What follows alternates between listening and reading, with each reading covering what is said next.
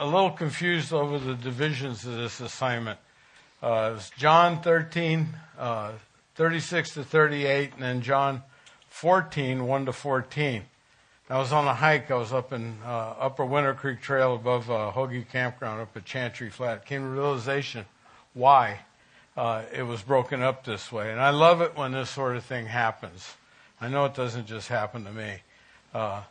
When something's on your mind, you never know when the Lord's going to show up, you know.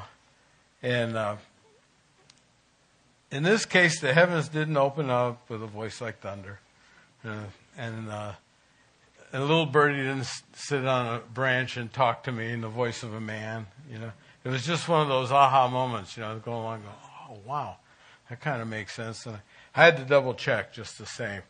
Uh, it wasn't that dramatic. Uh, then last week, when Jonathan filled in at the last minute, he affirmed that the chapter divisions aren't always perfectly placed. Uh, the scripture was not written with chapter divisions and headings and all that. And uh, it, it affirmed what, uh, what I got up there on the trail. Uh, he overlapped a little bit last week in the, the study that I had uh, prepared for tonight. Uh, so I'm going to do his study tonight. No. no, he overlapped. I'm going to, I'm going to start a little farther back than it was originally assigned. We're going to take a, a little bite into last week's study. And uh, we're going to start at verse 31, chap, uh, book of John, of course. I'm sure you all know that. Uh, verse 31 occurs just after Judas has left into the dark night. Uh, and uh, Jesus had said, You know, it's he who I dip the bread and give it to him. In Psalm 41, verse 9, it says, Even my own familiar friend, in whom I trusted, who ate my bread, has lifted his heel against him. So as Judas went out in the night, and after receiving the dipped bread from Jesus, in verse 31, Jesus makes this statement. So, chapter 13, verse 31. So when he had gone out, now the Son of Man is glorified, and God is glorified in him. If God is glorified in him, God will also glorify him in himself and glorify him immediately. Little children, I shall be with you a little while longer. You will seek me. And as I said to the Jews, where I am going, you cannot come. So now I say to you, a new commandment I give to you, that you love one another as I have loved you, that you also love one another. By this they will know that you are my disciples, if, if you have love for one another. So the wheels were set in motion at this point for the crucifixion of Jesus. Uh, it could be argued that the wheels were in motion from the moment of his birth, which would, and that would be true. Uh, but uh, it seems like the betrayal of Ju- G- Judas uh, and Jesus signifying and, and predicting what was going to happen. Now, things were quickening now. It was starting to happen a little faster. We're getting to the end. Uh,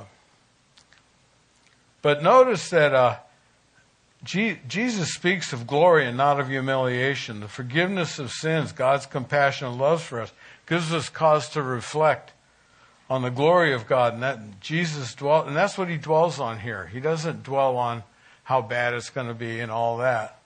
Uh, in these two verses, 31 and 32, there are five references to glory. And crucifixion is a humiliating experience. It's awful in every way. It wasn't just torturous, it was humiliating. And I mean, they, they covered all their bases, the Romans did with this. Uh, but all Jesus saw was the glory to come. Prior to verse 31 in chapter 13, they had finished the Passover feast. Jesus had washed his disciples' feet. Uh, Jesus is all about examples. That's what we've got to look at when we see Jesus. We see the example, we see the model man. Uh, he said in 13, uh, If I then, your Lord and teacher, have washed your feet, you also ought to wash one another's feet. For I have given you an example that you should do as I have done to you. And he was the ultimate servant. Jesus was the ultimate servant.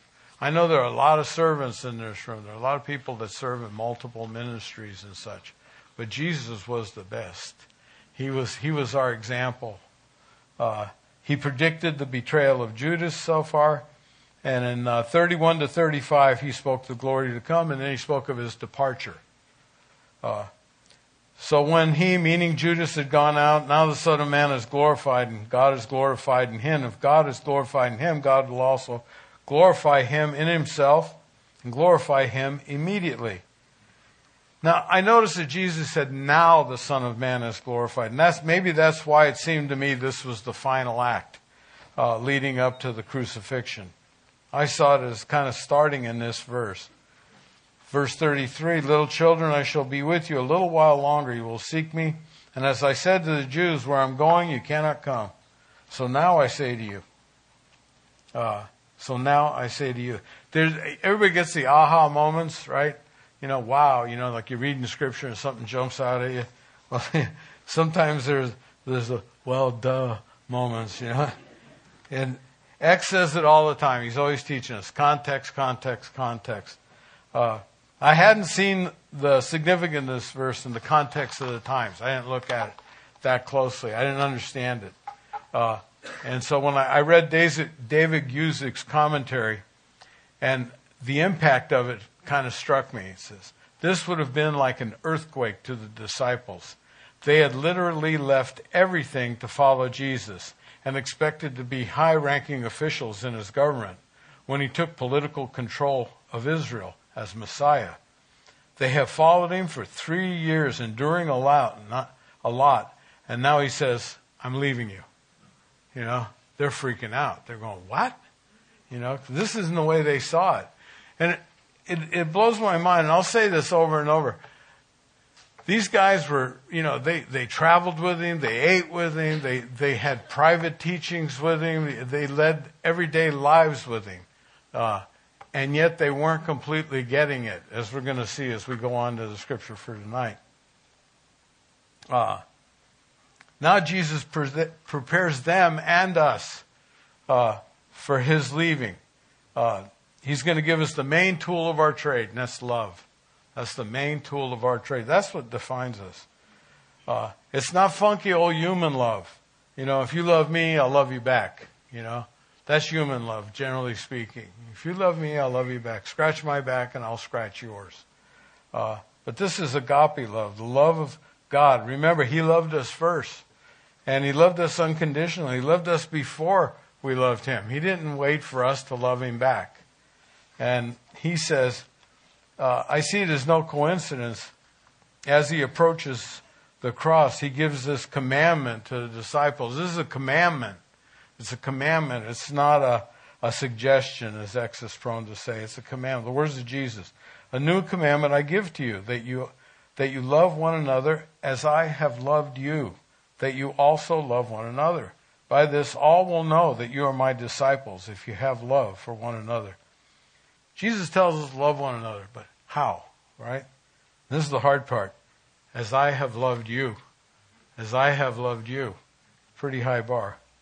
Uh, that's the hard part. That's indeed the hard part. We have to uh, love each other like Jesus loves us, and that, uh, you know, that's not that's not so easy. That's not so easy. Uh, and don't dare tell me you're not Jesus. Uh, I'm well aware of that. uh, in Matthew 22, uh, he says in verse 36, Teacher, which is the greatest, the great commandment in the law? And Jesus said to me, You shall love the Lord your God with all your heart, with all your soul, with all your mind. This is the first and great commandment. And the second is like it. You shall love your neighbor as yourself. I've got a line in one of my songs that goes, I've got no problem loving the Lord. I got a problem loving you. You know, it's true. It's true. Uh, but in this commandment, we find not only our marching orders, but check it out. We find our identity. We find our ID tags, uh, our ID cards. By this, we all know that you are my disciples if you have love for one another. Jesus is love and he's compassion. And I know we know that, but we have to apply it to ourselves. The love we've been commanded to show one another is the highest calling, not easy to do. It's not an easy thing to emulate Jesus. Uh, and yet, and yet that's what we're called to do. So these are some of the events that have brought us up to the scripture for tonight. These are some of the events in chapter 13. Chapter 13 was kind of a hurry up job last week. It, it, there were technical difficulties. Uh, and that, that's, I just wanted to throw that in. Let's pray. Father, we come before you in Jesus' name, and we ask you, Lord, to, uh, to, to remove all distractions from our minds, Lord, and open up our hearts to receive your word. And may your word penetrate our hearts. May they be words and, and teachings, Lord, that we take out into the streets, into our lives, into our everyday lives. That we would share your love out in the world, Lord. That we would be your people and not just talk about being Christians. And I pray in Jesus' name. Amen. Okay, John 13, verse 36. Now, having read all that, Peter said to him, Lord, where are you going? Jesus answered him, Where I'm going, you cannot follow me now, but you shall follow me afterward. Peter said to him, Lord, why can I not follow you now? I will lay down my life for your sake. Jesus answered him, Will you lay down your life for my sake?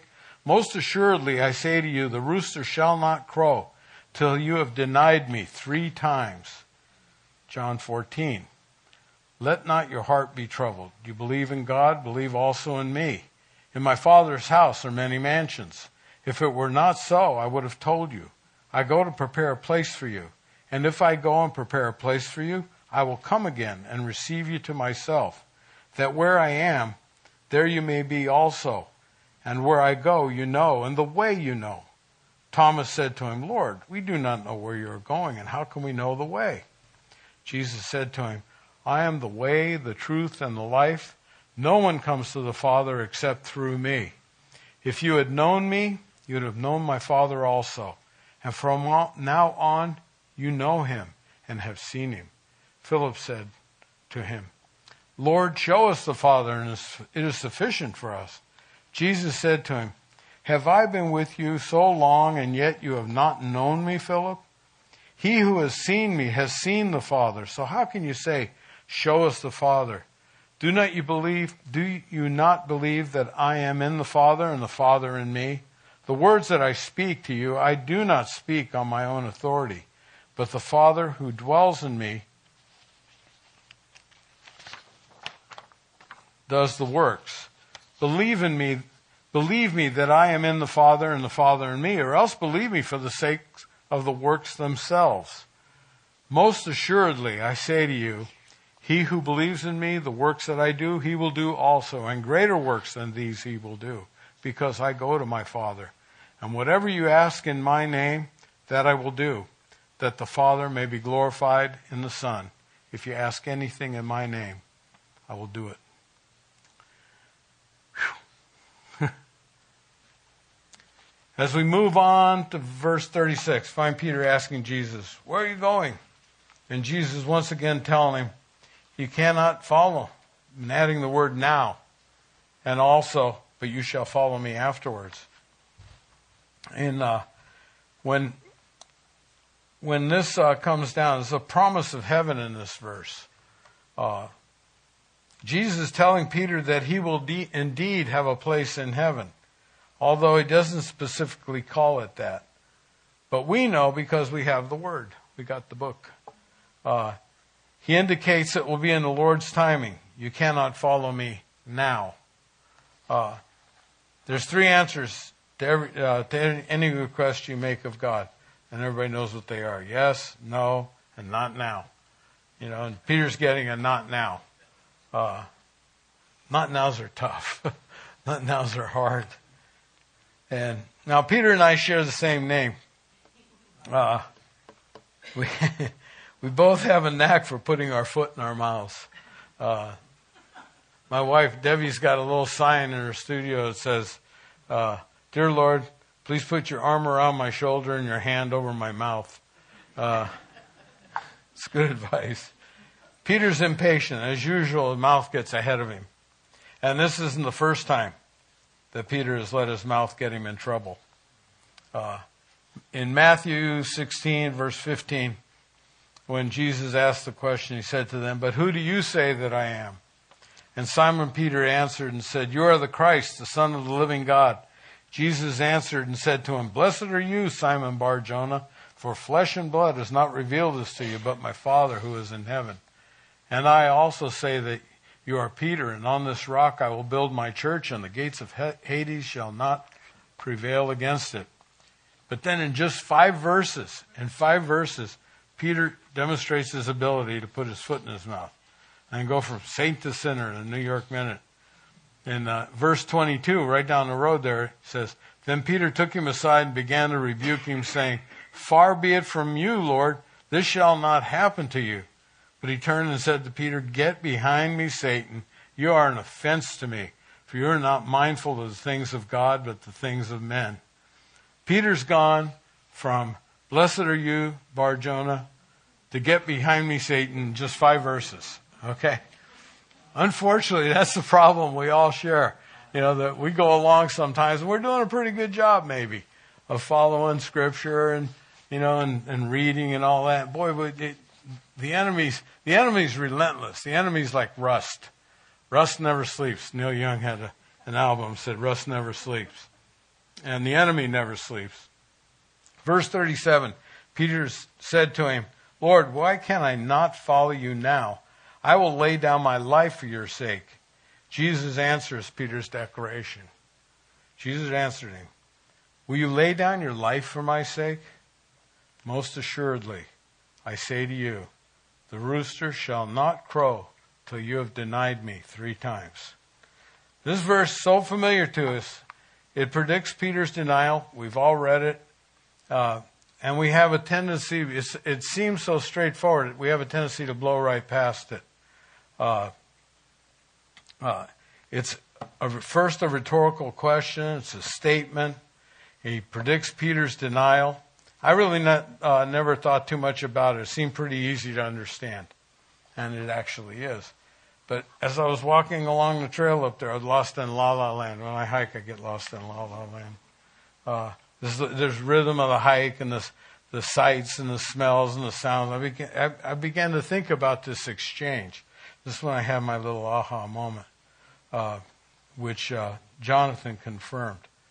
Uh, Peter, when Peter declares that he will lay down his life for Jesus, uh, he's not being stupid or brash or boastful. He's sincere. He believes it. He believes it. He means it.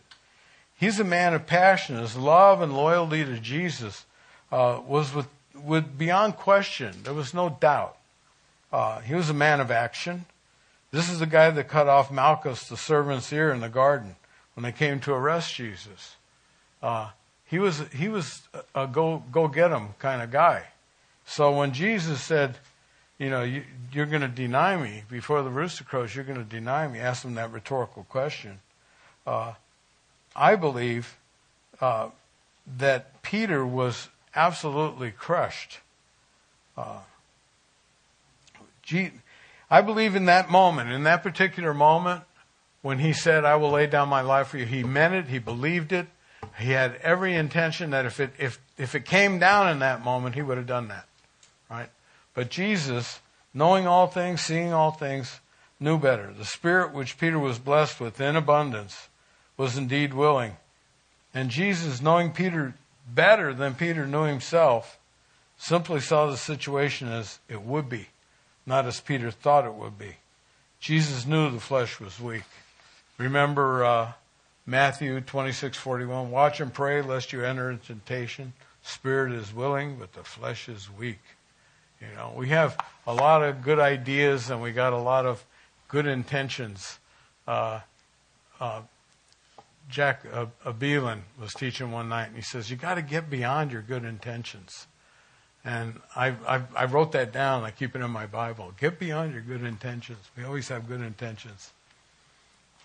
And as it was for Peter, so it is for us. Jesus knows us and he knows our struggles.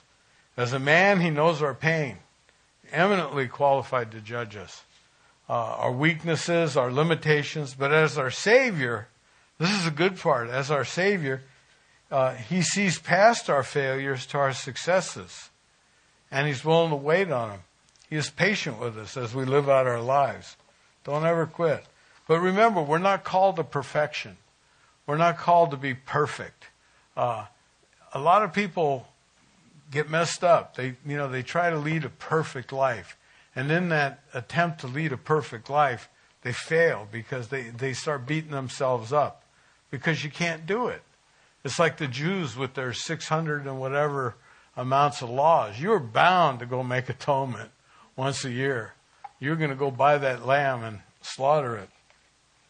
Uh, and even though it's not specifically said in Scripture that Jesus, uh, that Peter was crushed, the guess that I made was because right after his denial, his denials says in Luke twenty six sixty two, so Peter went out and wept bitterly. When it hit him, what he had done, he just it tore him up. Uh, this reflects the character of the man after the denials, and I'm sure it represents the character of the man before the denials. He was solid. He meant, I'm not going to give you up. So when he said, uh, when he said what he said, I'm sure he believed it. Now, this was my, my huge moment. and I'm telling you, it wasn't as, as much as, as like what I'm making out to be. Uh, let's read from 37 to verse uh, 3. Uh, that's 1337 to verse 3. But only this time, put your finger over the, the John 14. Block the John 14 out. And let's read it as one statement. Peter said to him, Lord, why can I not follow you now? I will lay down my life for your sake. Jesus answered him, Will you lay down your life for my sake? Most assuredly I say to you, the rooster shall not crow till you have denied me three times. Let not your heart be troubled. You believe in God, believe also in me. In my Father's house are many mansions. If it were not so, I would have told you. I go to prepare a place for you.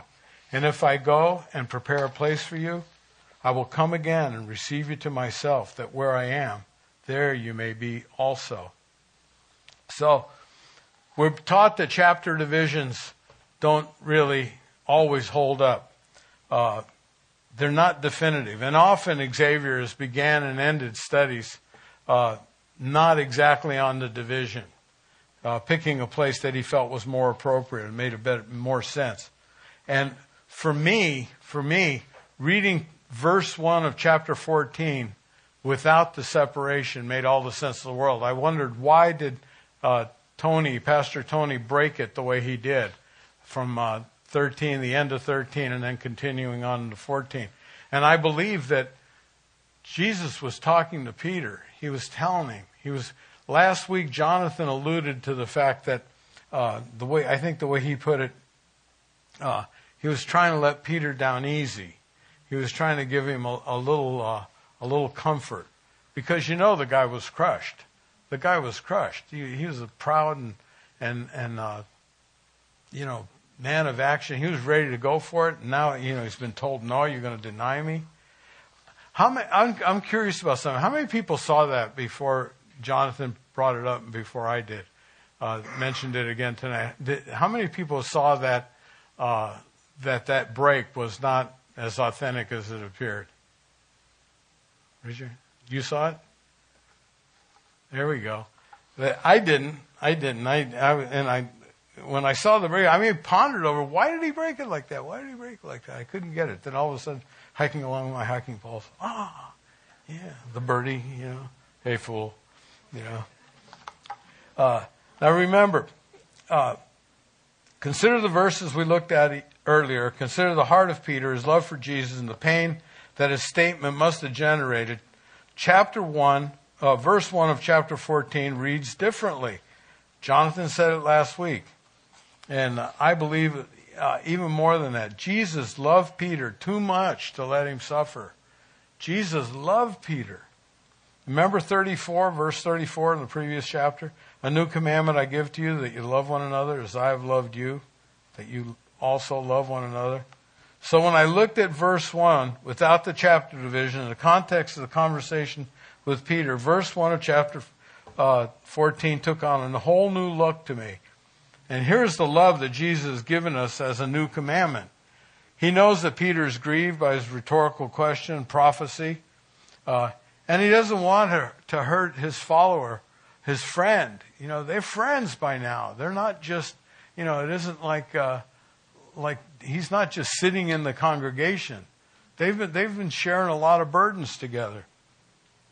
Uh, but he's God. Jesus is God. He's incapable of lying. Uh, and then the old adage uh, comes true the truth hurts. It definitely applies here. So, so does the statement God is love. God is love. Uh, and Jesus follows the awful truth of verse 38 with God's love in verse 1 of chapter 14. Let not your heart be troubled. Do you believe in God? Believe also in me. Now, I always read it like that. Uh, but after going through this a lot, I all of a sudden I kind of read it a little bit differently. Jesus is addressing Peter as a devout man, a, a godly man. And he's addressing him lovingly. And he says, Let not your heart be troubled. He's calming him down. And then it's, it's not a question, but a statement. You believe in God. Believe also in me. Have faith in me. I'll not let you down. This is a comforting statement that he's made. And I didn't get it. I didn't get it, and I'm glad that I see it that way now because it takes it. It gave me a whole new look at this, uh, at these uh, verses. Uh, as we continue, Jesus completes his assurance to Peter. In fact, he is about to tell him where he is going and why. Because uh, remember, Peter asked him, "Where are you going?" You know, but he's going to tell him. That's so cool. That's so cool. He doesn't leave him hanging. Uh, this is, and you got to remember now, this is not a private conversation between Peter and Jesus. Uh, all the disciples are there, except for Judas. Uh, uh, Thomas and Philip will both take part in the conversation, was, but I, I really believe it was initially directed at Peter in a public setting. Uh, uh, he, they just finished eating. He had washed their feet. He was speaking to all of them. He wasn't just speaking to Peter.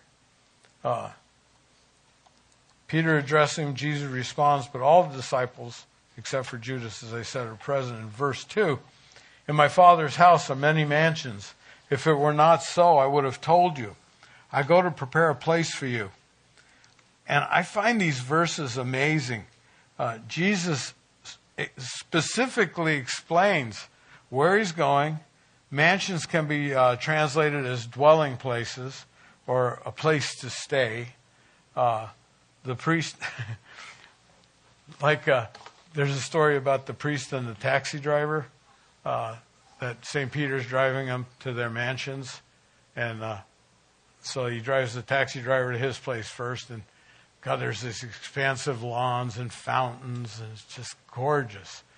And the priest goes, "Wow, the taxi driver gets this. I wonder what I'm going to get." You know, so they go a little farther, and they pull up to a little cottage. It's nice, but it's nothing like what the taxi driver got. He asked St. Peter, he goes, Hey, what gives? I've been a priest all my life. He's a taxi driver. How come I get this? Oh, it's a nice cottage, but I was expecting maybe a little more. He goes, Well, he goes, when you were preaching, they were sleeping. He goes, but when he was driving, they were praying.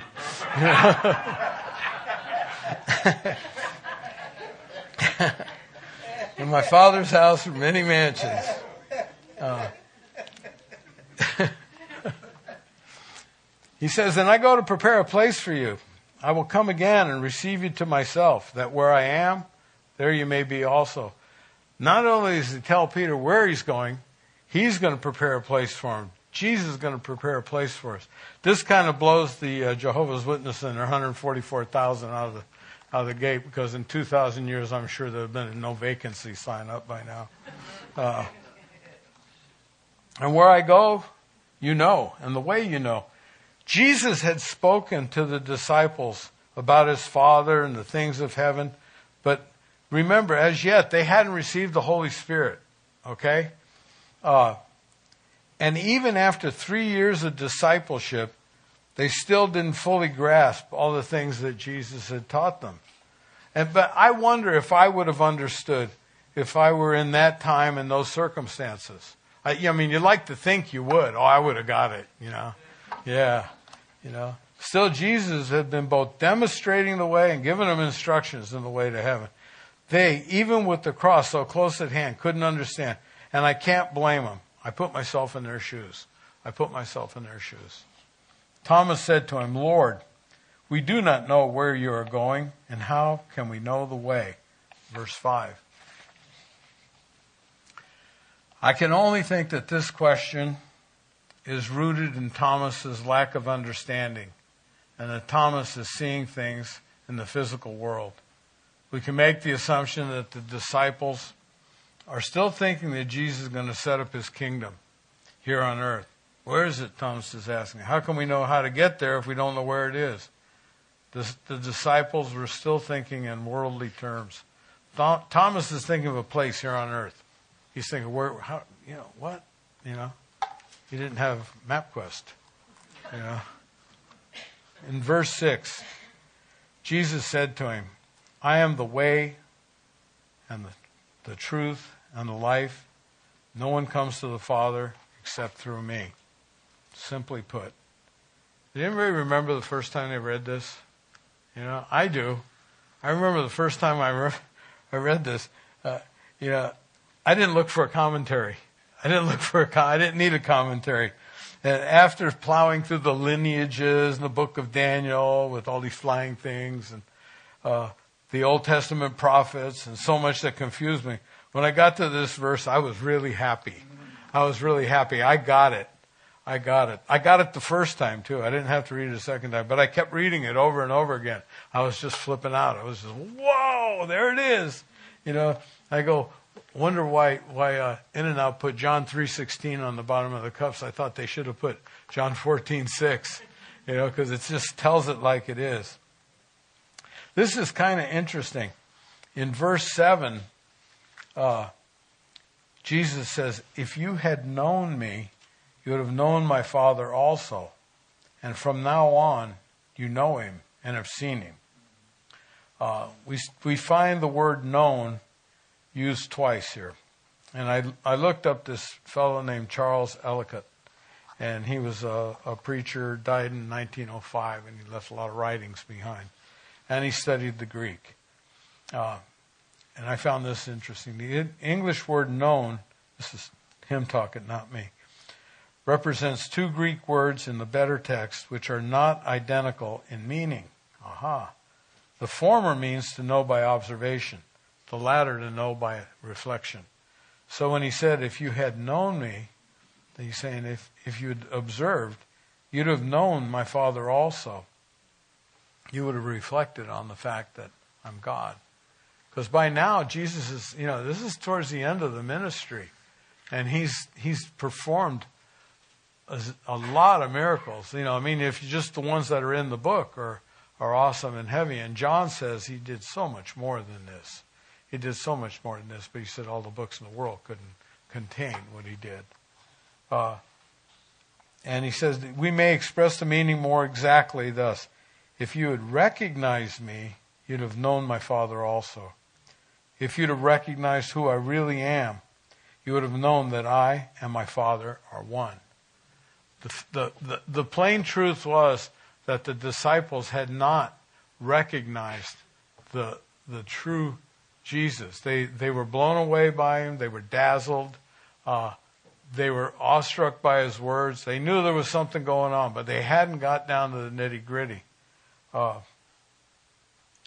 uh, the key word here is if. John Jesus explains to Thomas, you really do not know who I am because if you did, you would understand. Notice that uh, Jesus refers to his previous statement in verse 6 where he told his disciples plainly, I am the way, the truth, and the life, and no one comes to the Father except through me. But he adds here, and from now on, you know him and have seen him. So now, if there was any question in Thomas's mind, he just let it out right there. He said, From now on, you know him. You've seen him. And Philip said to him, and Philip butts in, uh, the, like I said, this is a group conversation. This is, this is all the disciples together. It's at dinner. Philip said to him, Lord, show us the Father, and it's sufficient for us. Uh, and Philip's interruption, the way uh, I read it, has the, has a ring of earnestness about it. I don't believe that he was trying to butt in or show off or be like a school kid that raises his hand. Uh, but like Thomas, he he demonstrates a lack of understanding. He doesn't really, really get it. Uh, and he wants to know, show us the Father. You have to understand that Jesus Christ is not that easy to lay hold of for these men. Uh, as I mentioned earlier, I, I don't know if I would have understood. I don't know. You guys can ask yourself that question if you would have understood. If you really think you would have, great. Uh, but I, I think I would have been just blown away by this guy. You know, before I was a Christian, I used to I used to think that Jesus was my spiritual big brother. and my neighbor said, "That's great, Pete, but he's God." You know, you know. I went, "Oh," but I did. I always believed that he was loved to his fingertips, all the way. There was no no lack of love in this man.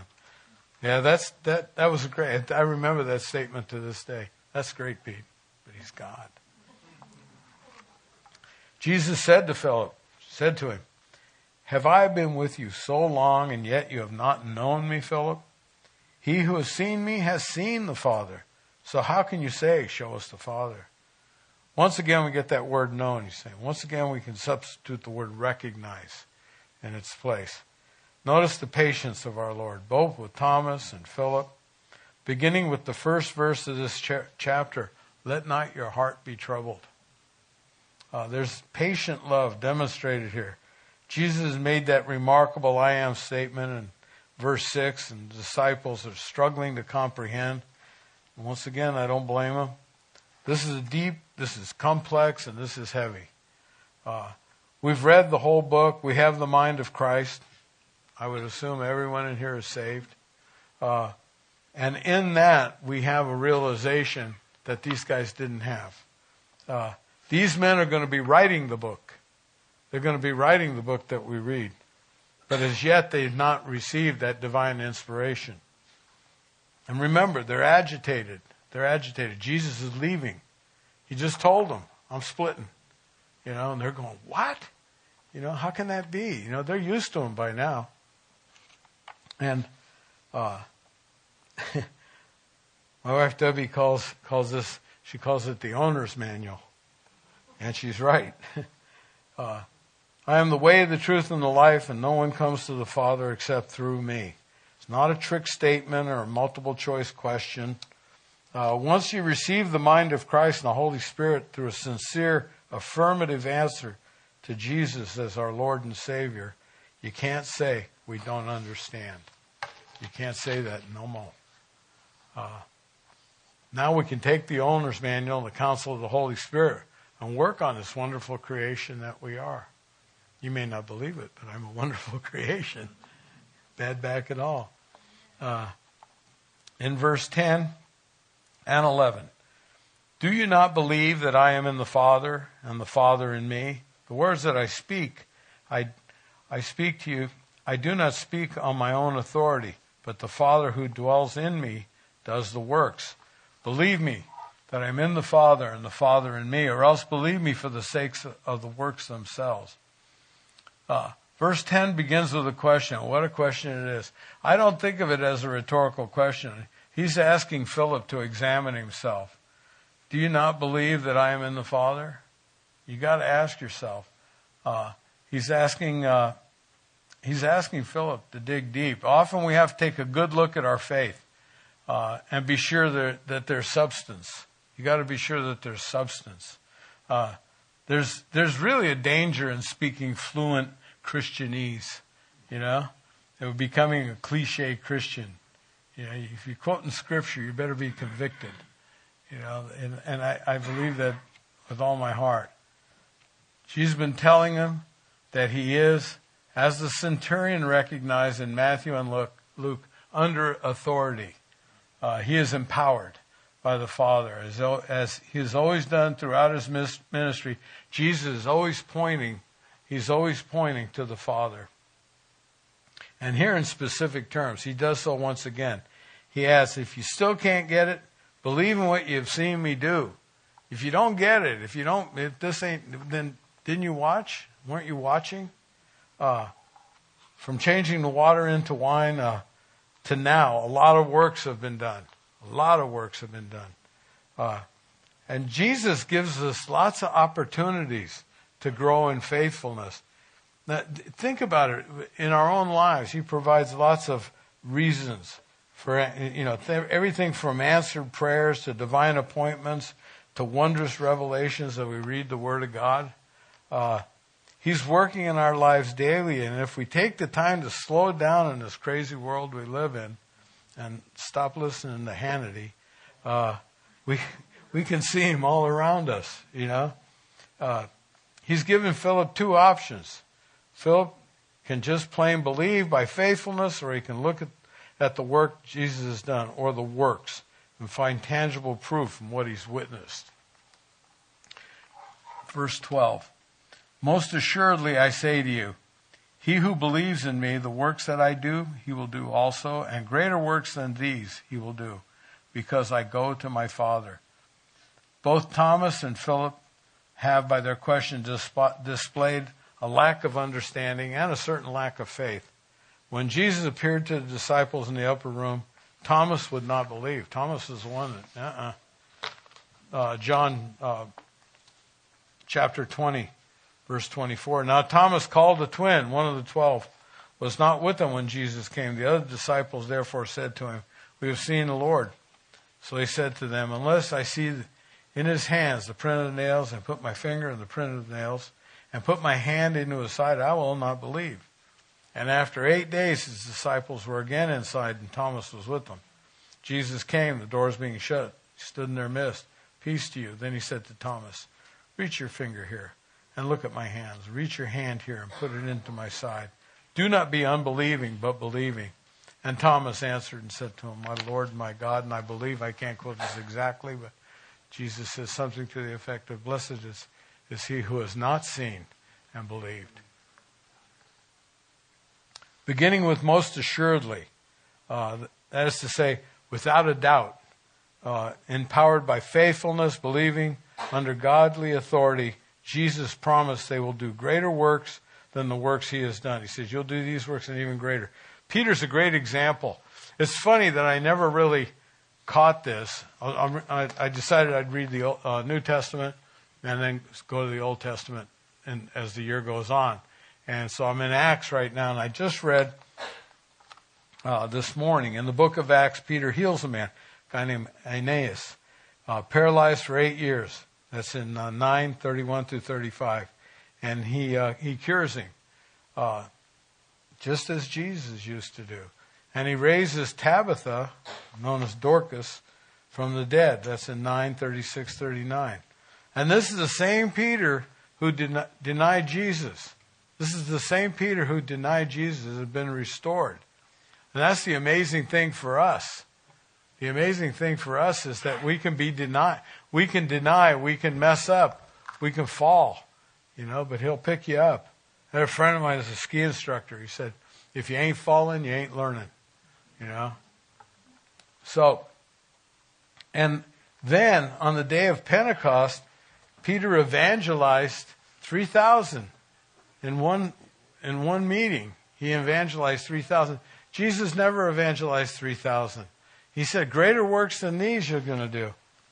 Then he goes on in verse 13 uh, Whatever you ask in my name, that I will do that the Father may be glorified in the Son. If you ask anything in my name, I'll do it. Uh, he's saying, as I am in the Father and Father in me, whatever you ask in my name, I'll do the glory of the Father through me. To ask anything in the name of Jesus requires faithfulness on our part that he may be glorified, and you better be careful. Uh, this is not a genie in the bottle kind of thing. Uh, though many would like like it to be. Uh, uh, if we ask in the name of Jesus, we must ask in the character of Jesus. In uh, James, confess your trespasses, James 5, uh, verse 16.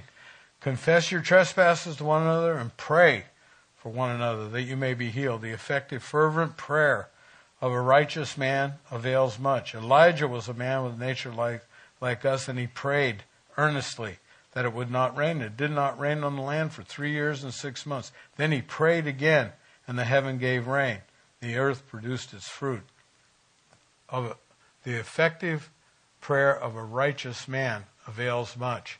So if you're going to pray in Jesus' name and expect an answer, you better be righteous and you better be asking for the right thing. Uh, so if you're secretly praying right now for other stuff, like you go home, you're not going to find a stack of money on your kitchen table or a new car in the driveway, uh, if that's what you're praying for. But if you're praying for a servant's heart or wisdom or holiness or righteousness or to be filled with the love of Jesus, you might get better results. I'm going to close with this. Just a, a real quick synopsis. In chapter 13, there was love and compassion through all the verses. Jesus has given us a commandment to love one another. He's given us examples. In washing the uh, disciples' feet, he humbled himself to serve them. In chapter 14, he has shown a compassionate, loving tone as he addressed the disciples. And even after telling Peter of his coming betrayal, he adds, Let not your heart be troubled, and he encourages him. When Thomas questions him, he is kind. When Philip does likewise, he is kind. Uh, he calls his disciples to faithfulness. He exhorts them. He promises to empower them and, and intercede for them. This is all stuff that he's doing for us. Uh,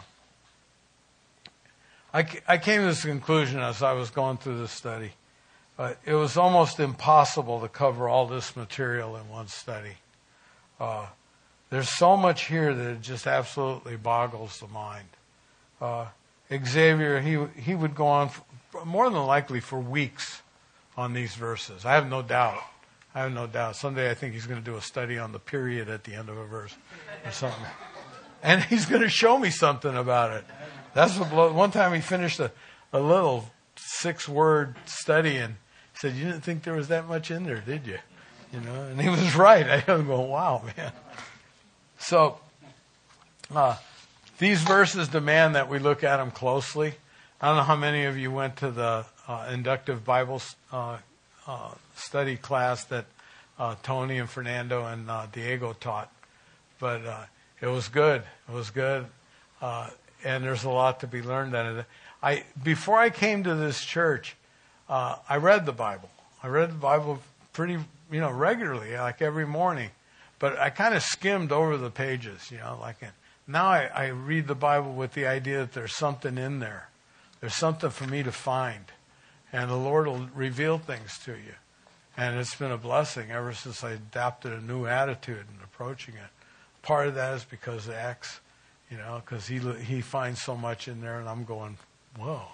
You know, I get, with X I get a lot of huh, you know, moments. But every once in a while you get an aha moment too. But uh, that's that's the study for tonight. Uh, there was so much. I just saw Peter as being crushed as opposed to him being uh, cocky and headstrong. I saw Jesus as being loving rather than being rebuking.